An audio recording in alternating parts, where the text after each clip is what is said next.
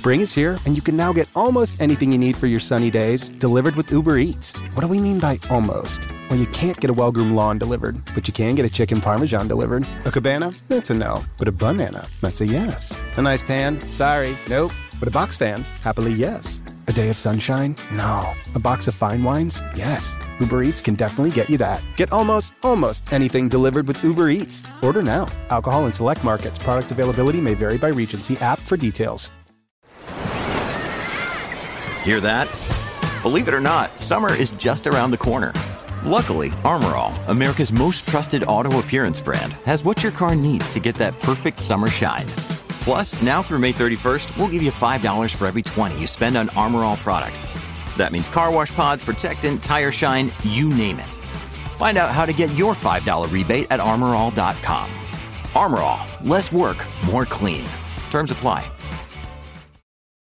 It's only a kick, a jump, a block. It's only a serve. It's only a tackle, a run. It's only for the fans. After all, it's only pressure. You got this. Adidas.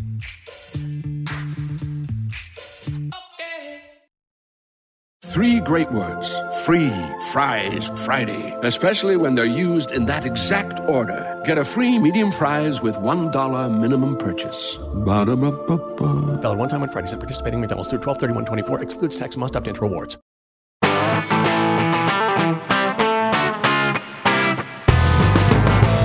Hello and welcome to the Bike Radar podcast, brought to you from the team behind Cycling Plus, MBUK, and BikeRadar.com. Hello there, welcome to the Bike Radar podcast. This is one of our monthly roundtable chats uh, where we're going to talk about bikes, road and mountain bikes today. Um, with us, we've got Jack Luke, who's one of our senior writers on Bike Radar. Good afternoon, Thomas. And we've also got Seb Stott, who is our resident tech geek on the Mountain Bike Tech Hub. Hello. As you can probably tell by now, they're both Scottish, so we've got a full Scottish contingent down here. Just making sure those diversity figures are truly met. Absolutely. so, um, coming up today in this podcast, we're going to have uh, a chat about a few different things. Uh, we're going to talk about why do all road bikes look the same? And then we're going to talk about why do all mountain bikes look completely different? Um, I think we're going to have a little chat about the crossover of mountain bike to road bike technology as well. And then we're going to have a look at the world of social media and cycling, what with the Tour de France coming up and everyone jumping onto Instagram. Uh, so yeah, don't forget, uh, Bike Radar podcast comes out every month, um, so you can like, subscribe, comment, and all that. So make sure you do that uh, to make sure that you hear all of them. So should we crack on? Jack, you're a road cyclist predominantly um, jump onto the old mountain bike now and again. Why do all the road bikes look exactly the same? Well, Tom, as it probably won't surprise you, the answer is more nuanced than I could have imagined. But with the release of the all new Scott Addict, the Cannondale Super 6, and other bikes of a similar ilk, it's hard not to draw comparisons with the likes of the Tarmac and much of BMC's lineup. As it currently stands, most do all go fast pew pew road bikes seem to follow the same formula with your dropped seat stays, your drop top tube, some form of funky buzz reducing, uh, compliance improving technology, truncated aerofoil tubing for the aeros, and a ride which is claimed to be equally efficient and stiff. And this begs the question why does everything look the same? And Let's have some answers. I just asked that question. and what do we need to do, or do we even need to break this mold? And to my mind, in its time, something like the triple triangle classic steel framed tube uh, bike was the uh, the very pinnacle of bicycle design. But with the advent of kind of modern composite manufacturing in the 90s, we kind of reached this point where we had tons and tons of innovation. We had all these crazy, crazy uh, models coming out and all these new ideas in cycling tech. But since then, fast forwarding to about 2010, with the release of the BMC Team Machine, things have kind of plateaued to that point. And if we look at the modern crop of bikes being released today, we are really seeing the same thing hashed out again and again. So, does that mean every current model road bike looks like a 2010 BMC Team Road Machine? Yes. Yes, or a tarmac. It's the or, or, or, you know a Focus or anything similar. The kind of dropped seat stay, sloping top tube is just It's just everywhere now. Does that also hark back to the release of the giant TCR, which was the first compact? Yes, the TCR was the first to come to market with that dropped uh, top tube, and that has been more widely adopted across all bikes. But it's that particular shape now we're seeing with pretty much every new bike, which is irking both myself and many commenters who are keen to point out that they do look the same. Can I just ask, what is the definition of a drop top tube? So by a drop top tube, we mean in traditional road bikes, we would have a horizontal top tube. Mm. So it would be parallel to the ground. And with the release of the TCR way back when, by making a more compact frame, you could improve standover height or reduce standover height. Yeah. Also by essentially reducing the size of the frame, there was big opportunities to reduce the weight of a bike overall. Yeah. But presumably that also by dropping the top tube down where it connects to the seat tube, it means you have effectively a longer seat post. So you have more flex. Is that the idea? This boy's a clever one. Yes, that is indeed also one of the ideas. uh, Yeah. And improving comfort, though that became more of a foca- focus around 2010, a little bit later. Improving comfort is obviously one of those advantages. Now, my initial suspicion with why we reached this point was it was something to do with the Lugano Charter. And this was the Lugano Charter. And this was a 1996 accord by the UCI, which put a limit essentially on, on bicycle design. This is the thing that limits the, the minimum weight. um, Exactly. And like, it's got things like the distance between the cranks and the bars and all that sort of jazz. Totally, and it, it covers pretty much every possible aspect of bicycle design. Um, so, for example, the three to one ratio with the uh, tube profiles to make sure we're not creating essentially sails on wheels. All of that came from the Lugano Charter, and since then, and it is quite woolly the statement as a whole. Since then, bikes have kind of reached this point now where they're working within the limitations of the Lugano Charter, and my initial suspicion with this kind of new crop of bikes was that they've reached this point where they cannot possibly improve on them within the limitations of the charter. Now, it's quite a well intentioned document, and I think there is merit to it. And in its weirdly philosophical language, and it's a really weird read, it is worth having a look at if you're into that sort of thing. We'll put a link in the Bike Radar article which links to this Lugano charter. Absolutely. The charter states that technology used is subordinate to the project itself. Wow. Which is quite philosophical for bicycle design, but it's essentially saying that there must exist a limit to how much a bike can help or assist a rider. So this is basically saying that the UCI wanted it to be not about the technology, but about the athlete, about the rider. Exactly. And this was in the era that Graeme Obree, yes. who of course we all learn about in school in Scotland. Yes, he is part of the uh, curriculum. m- the main thing you learn in Scottish school. Um, he so he was doing things with effectively really steep seat angles Mm-hmm. and really stretched out positions. Um, and then the UCI stepped in and said, "Nah, we don't want it to be about this. We want it to be a bike that looks like a bicycle Mm-hmm. that you can buy." And for it to be a bit more of a level playing field and less of an engineering contest. Exactly. They were very keen to make sure that bicycle racing didn't become an arms race. And and that's that was the, the good intentions with that. But on speaking to a number of brands to find out why we have reached this point, and the most interesting answer came from BMC, who arguably kind of started this this trend. They claim that no, it has nothing to do with the Lugano Charter, which has really surprised me because hmm.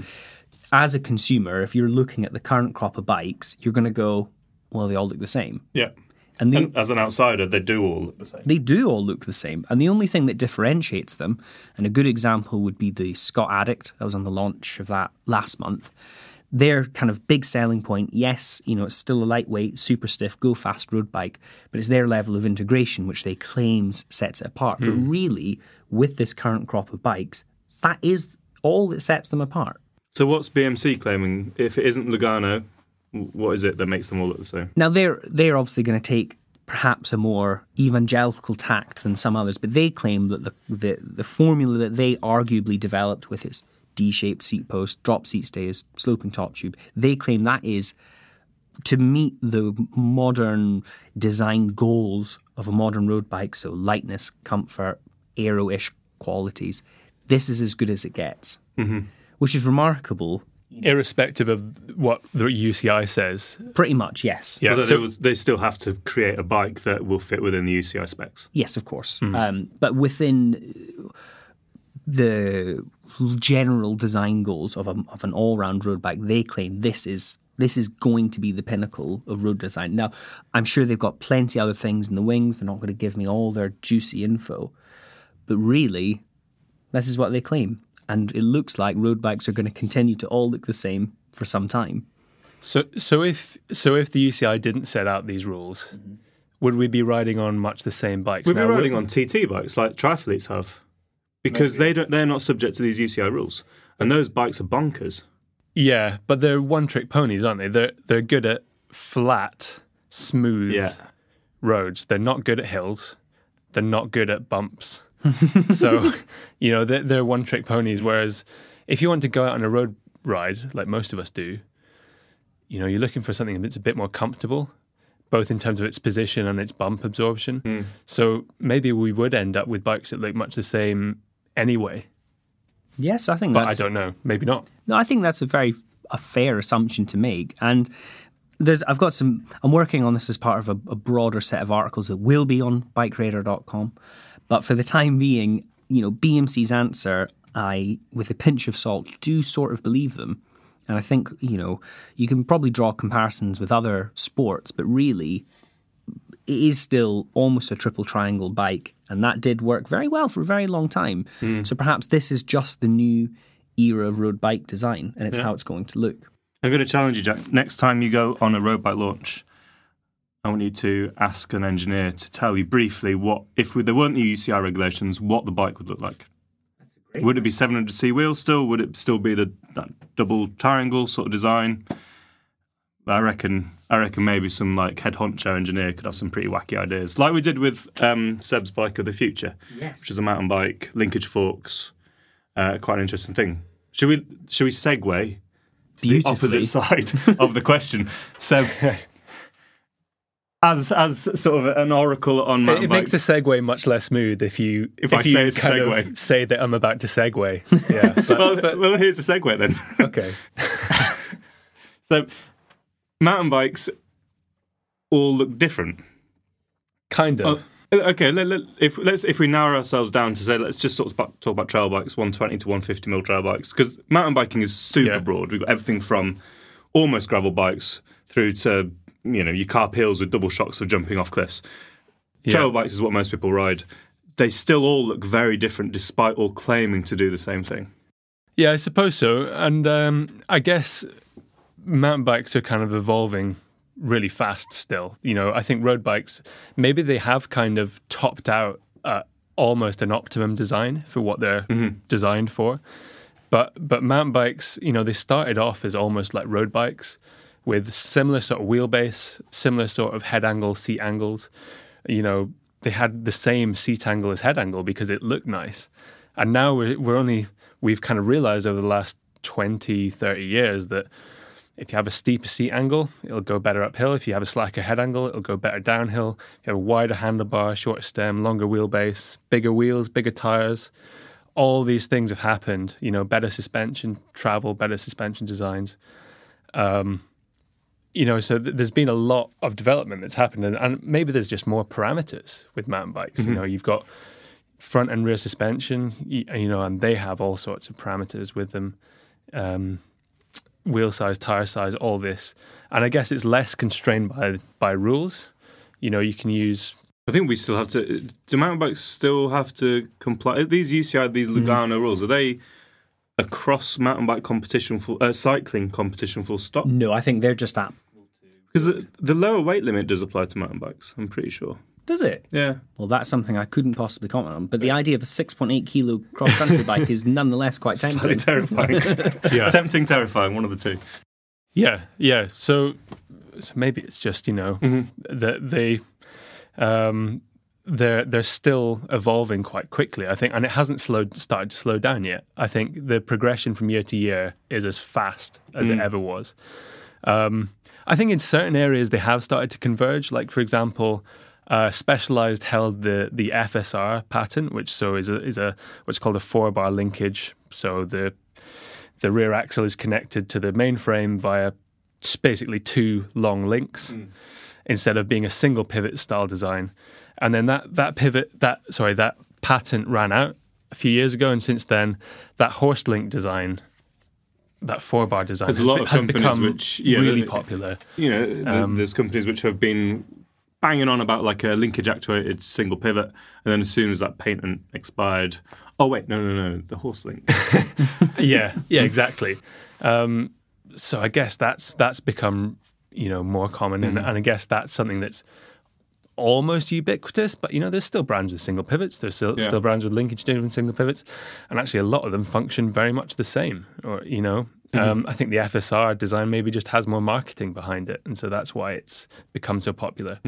Um, I guess we are seeing things start to shoot off in other directions with um, high pivot and idler bikes, um, or you know, linkage forks are becoming more prevalent now from Trust Performance Motion. We've we've talked about this in our mountain bike tech tech podcast.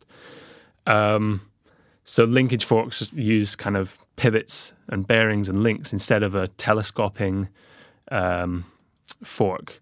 So, which is a very new way of, of doing it. It's, it's been tri- it's been done on motorbikes and it's been tried on bicycles occasionally, but it seems like recently we've had a, a recent kind of uh, resurgence of interest in that area, perhaps because bikes kind of are getting towards that point where suspension forks are really good and they're probably not going to get that much better. So maybe, you know, th- th- when it's kind of becomes the technology has become saturated because it's so good, people are starting to look in different areas.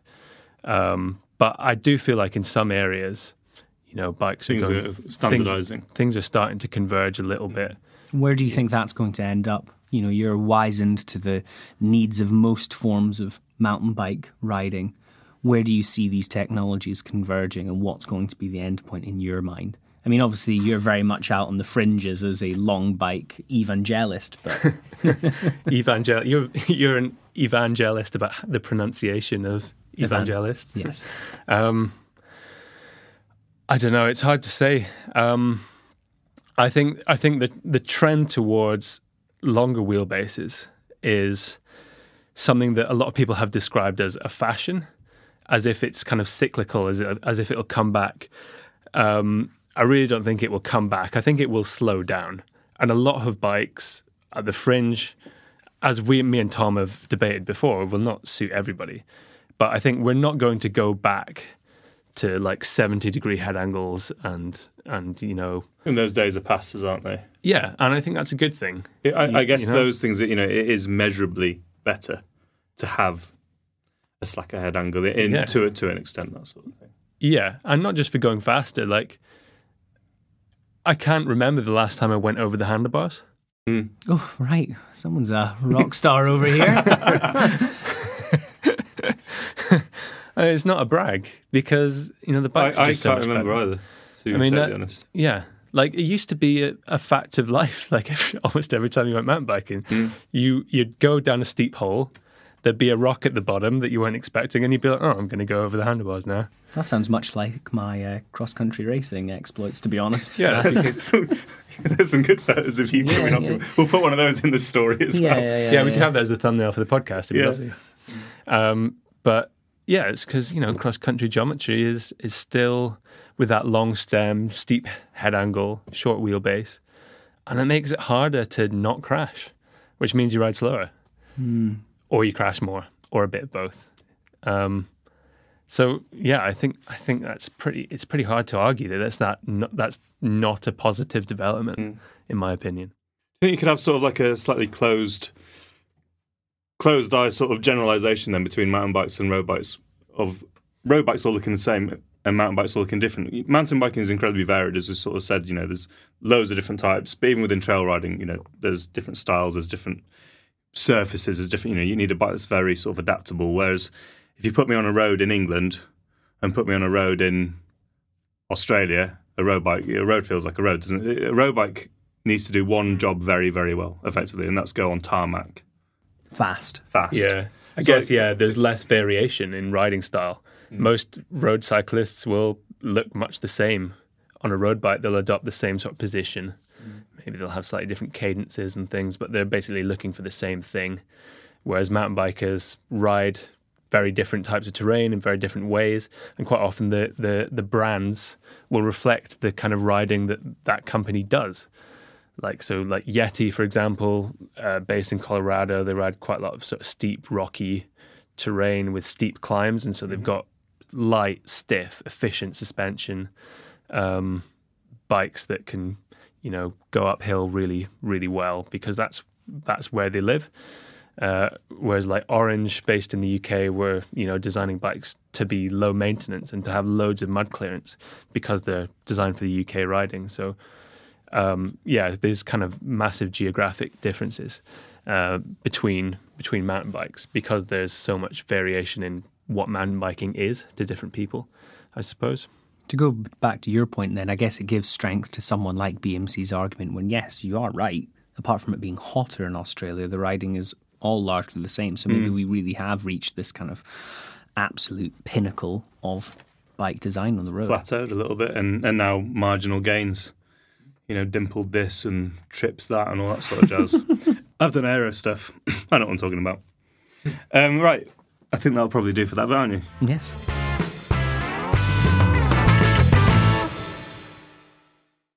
Uh, you're listening to the Bike Radar podcast. Uh, coming up, we're going to talk about social media and cycling because Tour de France and everyone likes Insta bangers. Uh, but first, crossing over technology. So we've just been talking about the differences between road bikes and mountain bikes. We've touched on suspension design, wheels, all that sort of stuff. I reckon back in the day when mountain biking was new, there's a lot of technology borrowed from road bikes brought onto mountain bikes. I'm saying that pretty spuriously. I've got no research or evidence for any of this, but I'm saying it. I reckon in 2020, 2019, 2018, past few years, mountain bike tech is becoming more and more prevalent on the road side of things. So, is mountain biking now influencing road biking, or is road biking still very much its own thing with no input from the dirt? it is absolutely influenced by mountain bikes now. In this era where, you know, alongside being a good all round road machine, people are also more interested in a bike's all around capability and lots of surfaces. We are seeing tons and tons and tons of tech pour over from mountain bikes to road bikes, and with good merit as well. You know, mountain bikes uh, are developing a much, much quicker pace, as Seb said, and there has been more innovation, arguably, in tech and road cycling is kind of playing catch up with that. Whether these developments would have been made independently, you know, you can't really say, but certainly they're looking to what's being done in mountain biking, and they're obviously copying it now. A good, good couple of examples would be one by drivetrains, ubiquitous now in mountain bikes, mm-hmm. but increasingly so in your gravel bikes, almost entirely on cross, and in the fringe sense with the road. Tubeless technology, I mean, in years gone by, it would have been literally no riders would be riding on anything but tubulars at the tour. But this year, we're seeing a not inconsiderable number of riders using tubeless or clincher tires. Really? Uh, yes, uh, uh, not only the TT, but also for the road riding as well. There's been a few little hints here and there of tubeless tech. So, what's the advantage of tubeless tire or a clincher over a tubular? Uh, lower, road. lower rolling resistance. They're just faster.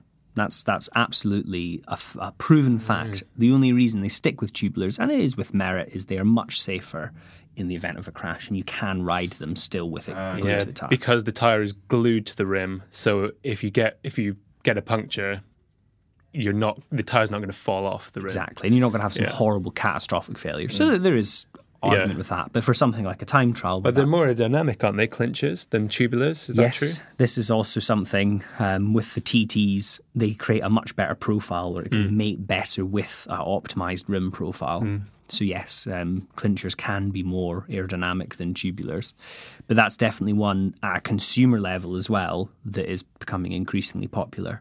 But the big one, and I think this is going to be the next big thing we're going to see in road bikes, though perhaps not to the same extremes as mountain bikes, but suspension. I was hoping you were, you were going to say that and not disc brakes because, God, that debate. It's, it's done. It's done and Oh, they're just that. they're just better. that's, that's not a debate. Disc brakes are better, full stop. But sus- Suspension. suspension. Well, the, the analogy everyone draws is you would never buy a car for the road without suspension, and Yeah. it's true. You know, there's advantages to be had with uh, being fast and being able to absorb. You know, bumps and lumps on the road. And we've seen some really interesting, more, for the lack of a better word, passive suspension systems uh, coming out in the last month or so. And the best example I can think of is the Cannondale Topstone, Okay, which yeah. uses this really funky kind of leaf spring arrangement at the back where it has a pivot close to the bottom bracket and then a pivot towards the top. But the act, there's no shock involved whatsoever. The chain and seat stays themselves, the way they're formed, act as a leaf spring. Mm-hmm. So you have this ultra lightweight, Hmm. shock absorbing. Is that not just like a natural progression of all those bikes with the slim down seat tube, which are all always been said to give a little bit of buzz damping? Yes, it is a natural progression, but it offers well tunability for one thing. Yeah. you can. It, I, by tunability, I mean tunability in terms of how the wheel will move. You can essentially change the wheel path, I guess, with the pivots. Now you're not going to get damping with what's what they've done, but arguably for a road bike, not quite as necessary if it, all it's designed to do is take the sting off of bumps. But even something like the uh, Trek's IsoSpeed, which isn't technically suspension, but you know they're building in that compliance into frames, or specialized Future Shock, which suspends the cockpit rather than the bike itself. is still all technology which is clearly being ported to a point from mountain bikes over, and and I think suspension is definitely going to be the next big one. Yeah, you say that, but but I mean that's quite innovative in itself. That I mean that's not like the Future Shock, for example, is not copied from mountain bikes directly. I mean the concept of suspension obviously has been used on mountain bikes for a long time, but you know the Future Shock is a is a very different way of doing it to any mountain bike. Whereas you know with the mountain bike, the suspension acts below the frame so that the frame is suspended. Uh, whereas the Future Shock, the frame is it's a rigid frame you know, and frame and fork is rigid, and then the rider is suspended on that on that. Fans of rubbish '90s mountain bike tech Girvin will be flex stem. will be uh, will be getting upset Yeah, about the I Girvin. suppose that's and, true. And the old uh, URT rear triangle, arguably sort of the same thing. Oh, yeah, I was, I was at a specialised event a few weeks ago, and I was chatting to one of their well, their head suspension engineer, and I was chatting to him about the on the sort of road gravel side. Obviously, got Lauf, which have their leaf spring suspension foot, which I'm a fan of, you know. But um, and I've had this discussion with Warren Rossiter, who's our senior road technical editor as well in the past. When when Future Shock sort of first came, I was chatting about the difference between suspending the rider and suspending the bike. Um, and I chatted to the specialised engineer about this, and I have absolutely no idea what he said. I completely forgotten his entire points, but it was really interesting. I had a really, I had a really good chat with him. But really- he, he, he, he, I, I asked him to justify it because the the difference between suspending the rider and suspending the frame is relatively significant, certainly in, in the world of off road. But on the road, he claimed that it didn't really matter. I think in my experience, I've ridden both the Diverge and the Roubaix, and I didn't love the Roubaix, but the Diverge, which is a more all-round gravelly do-all bike, it makes more sense there, and it, it makes an appreciable dis- difference to fatigue at the end of the day. But I mean, Have you ridden the Lauf?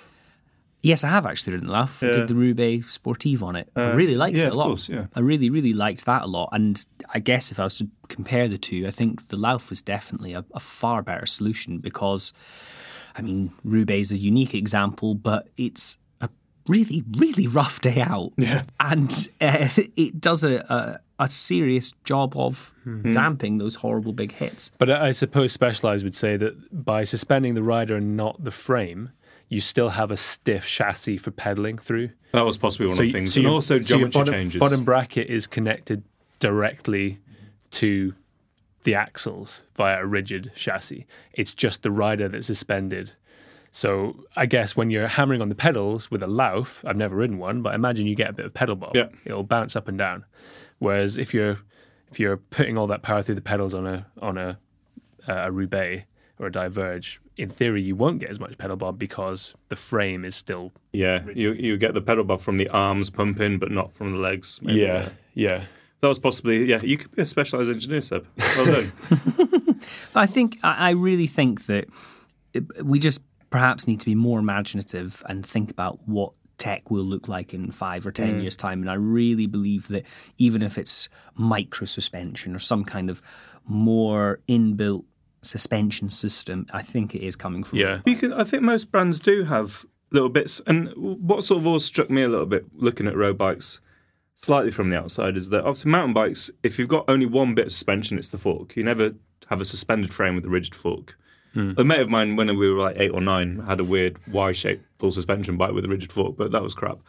But on the road bikes, a lot of the ones I've seen, you've got Pinarello with that little little shock. Villiers have got something similar with like a, a pivoted elastomer controlled little suspension. A lot of the suspension on those is at the rear, and it seems that is this designed to keep the rider's bum comfy over long days to reduce fatigue, whereas on the front, on a fork, it's for control and for comfort like that. I think it's probably the latter. Mark, or, s- I think it's probably the former. Mm-hmm. Marketing towards people's fears about having a sore bum on a road bike has proven time and again to uh, be a very Mm. At, at successful the punter level, at the punter level, at the uh, the the Rockstar Pro level, Mm. I think it's perhaps more about on the example of Roubaix about rear wheel traction, which is Appreciable. That was, Pinarello's kind of take on it.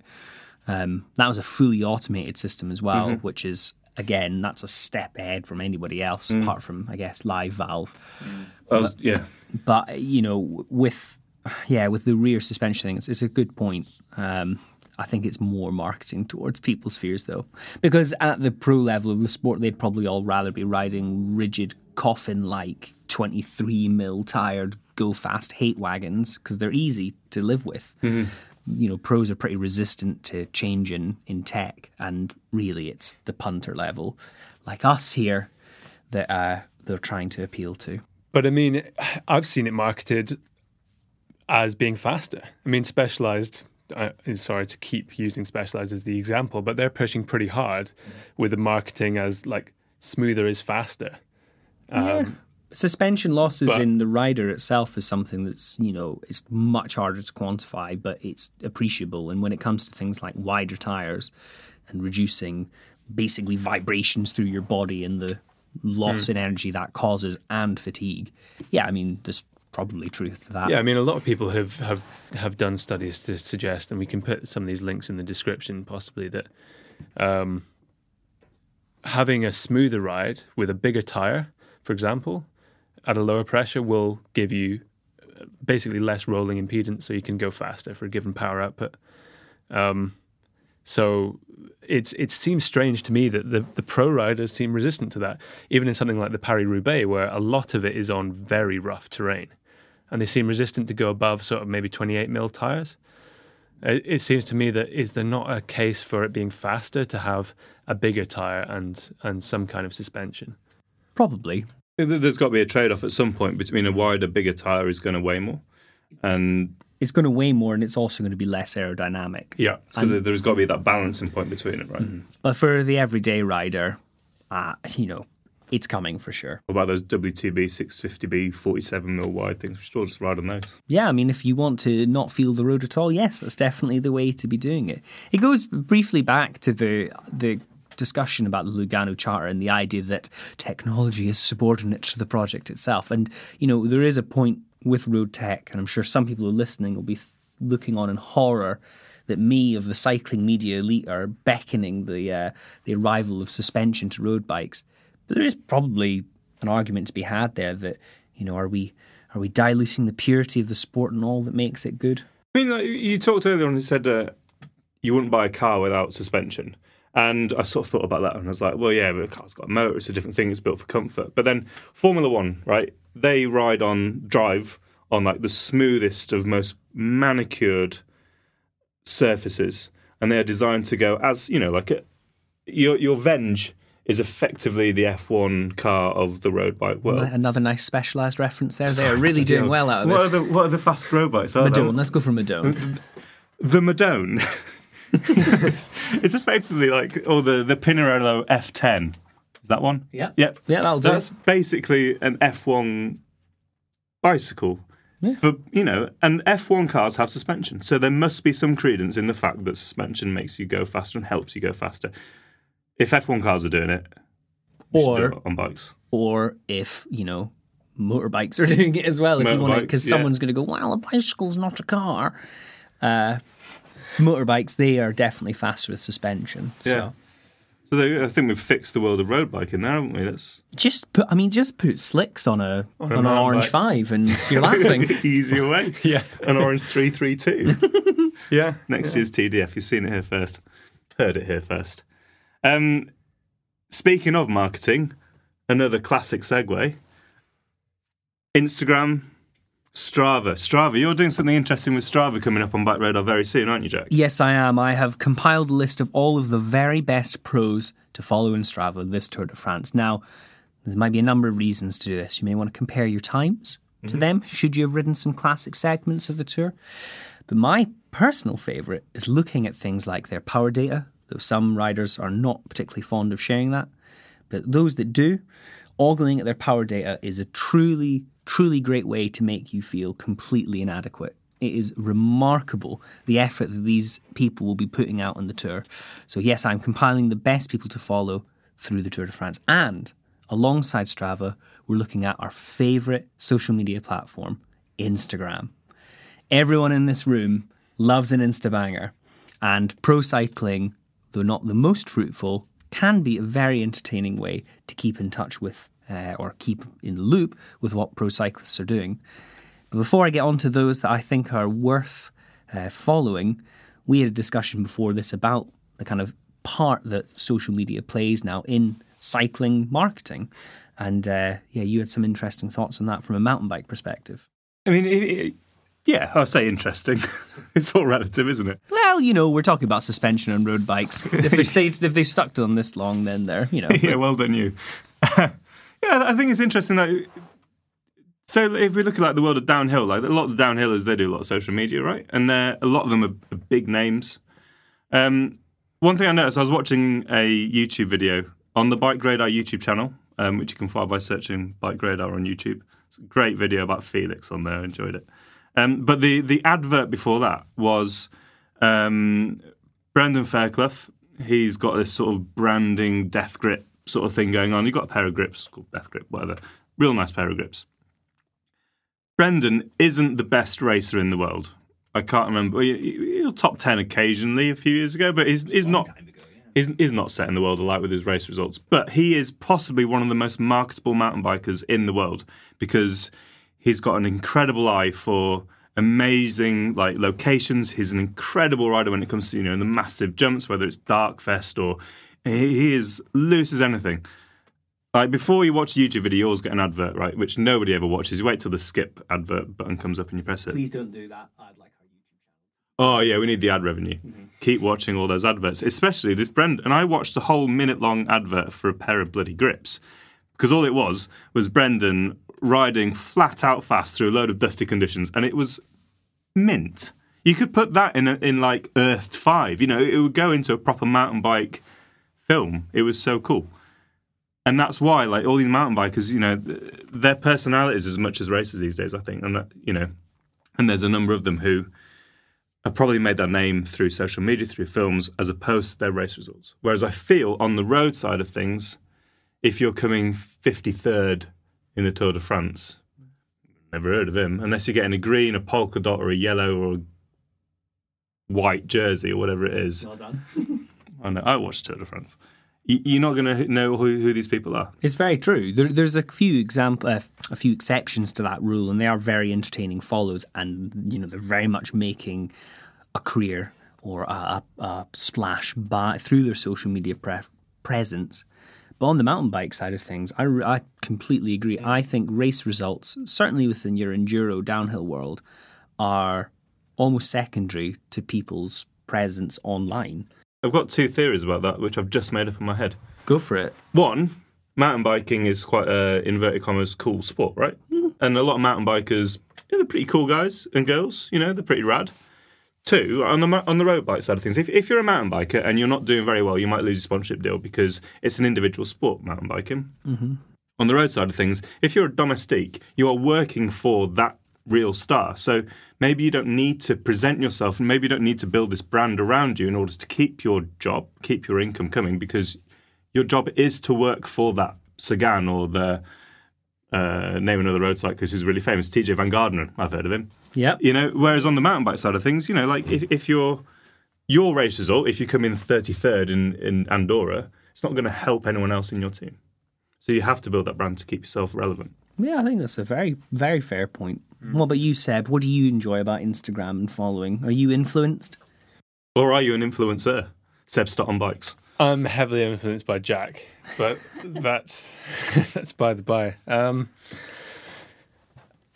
yeah, it's not really my thing to be honest. Um, I like the racers that do well at races. I think that's the main thing. Um, I think that probably. Re- That re- definitely reflects Sebastian's uh, kind of personality as a whole. When we were talking about mountain bikes looking uh, different, I imagine Seb sees bikes much like the Matrix, but it's just a collection of different pivot points and angles and, angles. and coefficients of friction. Doesn't see tubes, just sees points of you know, reference or whatever you would say. Uh, Thanks, Jack. That paints me in a really good light. Um, I'm glad you see me in such interesting. As a robot.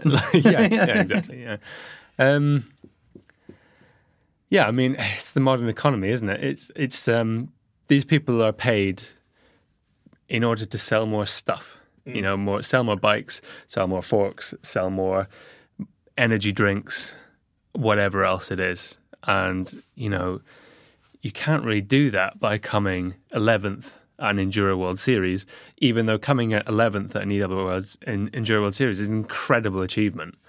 Really doesn't get you much attention. Um, maybe if you're Sam Hill and you're coming, you know, second and you're an absolute legend of the sport, you know, that's all you need to do. But for most people, you could be one of the best riders in the world and, you know, sponsors aren't interested because there's not many photos of you or videos of you in, in all the coverage.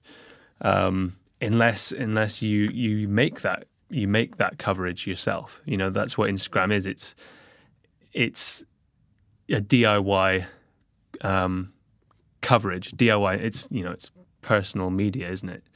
So you you have to get that advertising. You have to make yourself a billboard um, yourself uh, nowadays. With all of that in mind, do you want to quick fire name some of your favourite mountain bike IG accounts?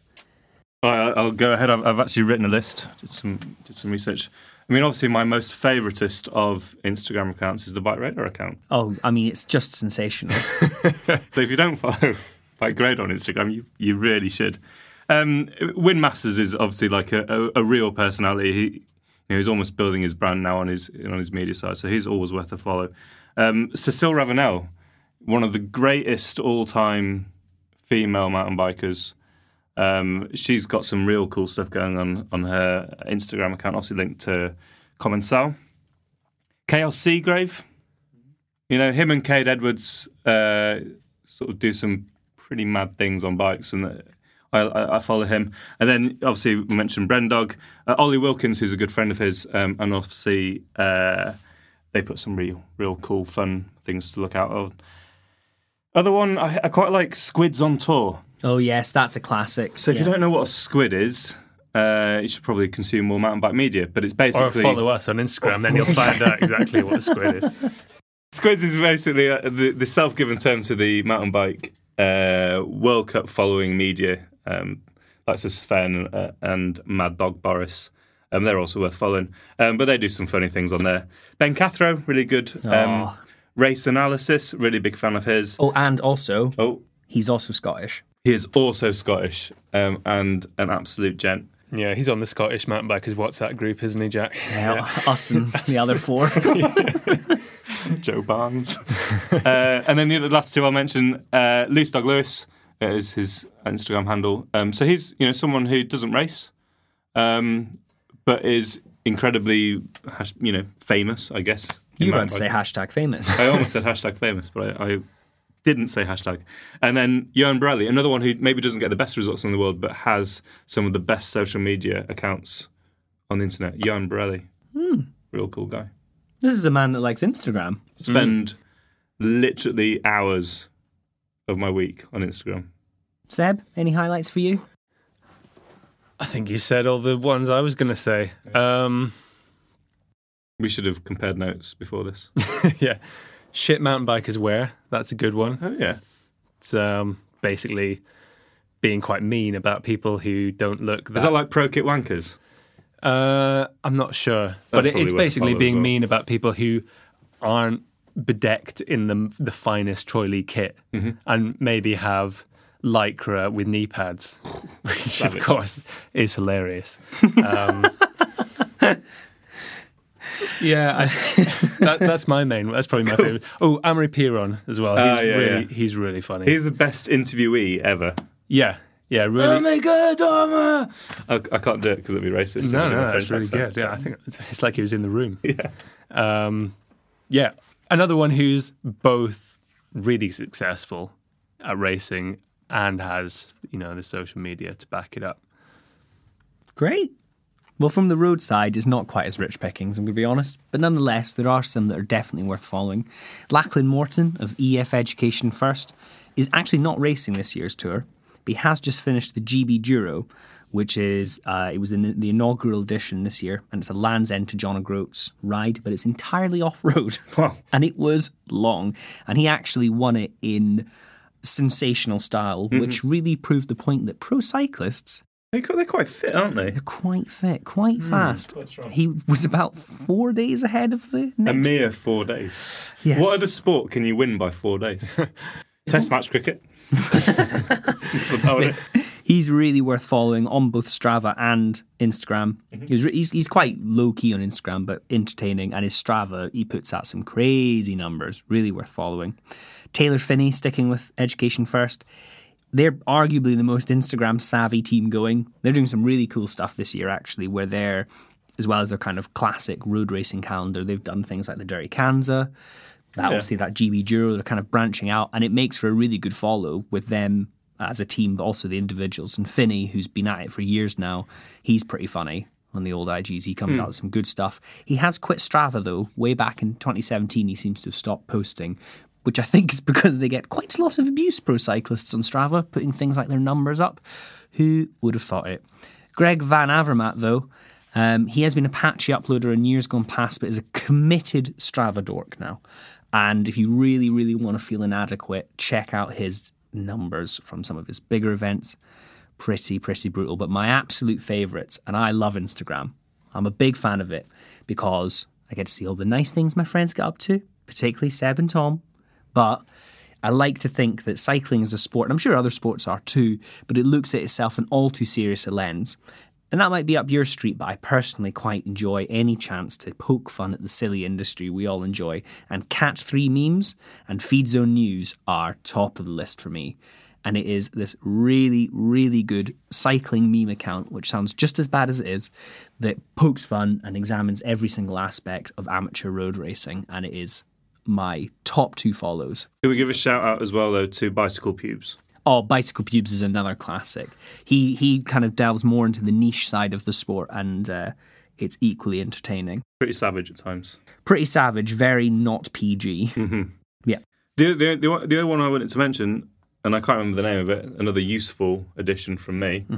YouTube. There's some old former pro cyclist who does big climbs with current pro cyclists on fixie bikes. Oh, that's um, State Bike Co's. Uh, it's uh, just riding up hills with pros or There riding fixed with pros. It's really good. They did. It is really good. It's very very entertaining, and they get up to some very entertaining extracurricular activity. With Lots of substance substance abuse on fixies. Very Substance abuse that's legal in America. Can we just point that out? yeah yeah yeah yeah. Very good fun. Um, we'll put a link to that channel in the associated Bike Radar article. Yeah. There we go. I think that's probably a good place to wrap it up, isn't it? Mm-hmm. I'm also I'm sweatier than any of these cyclists will be at the Tour de France in this incredibly hot studio. So that would be lovely. Thank you. We're done. We're done. Um, I hope you enjoyed uh, that latest Bike Radar podcast. All the links that you'll need will be in the associated Bike Radar article on bikeradar.com. Don't forget to check out our social media accounts, Bike Radar on Instagram, MBUK Magazine on Instagram. How do we forget to mention them? And Cycling Plus if you want to see pictures of Warren's latest test bike. Uh, Jack Luke on Instagram. Seb Stott on bikes. Tom Marvin one. Don't follow me. I've got post shit food pictures and it's not very good. Um, but don't forget, subscribe to the Bike Radar podcast. Uh, let us know if you've got any comments. Uh, and share any other social media bits and pieces that you think are really good. Um, we would love to see them. And if you've got any ideas of things we could talk about in the future, please let us know because we are scraping barrels right now. and, uh, yeah. Thanks very much. Thank you for listening to the Bike Radar podcast. If you want any more information on what we've been talking about or more news and views on cycling, check out bikeradar.com.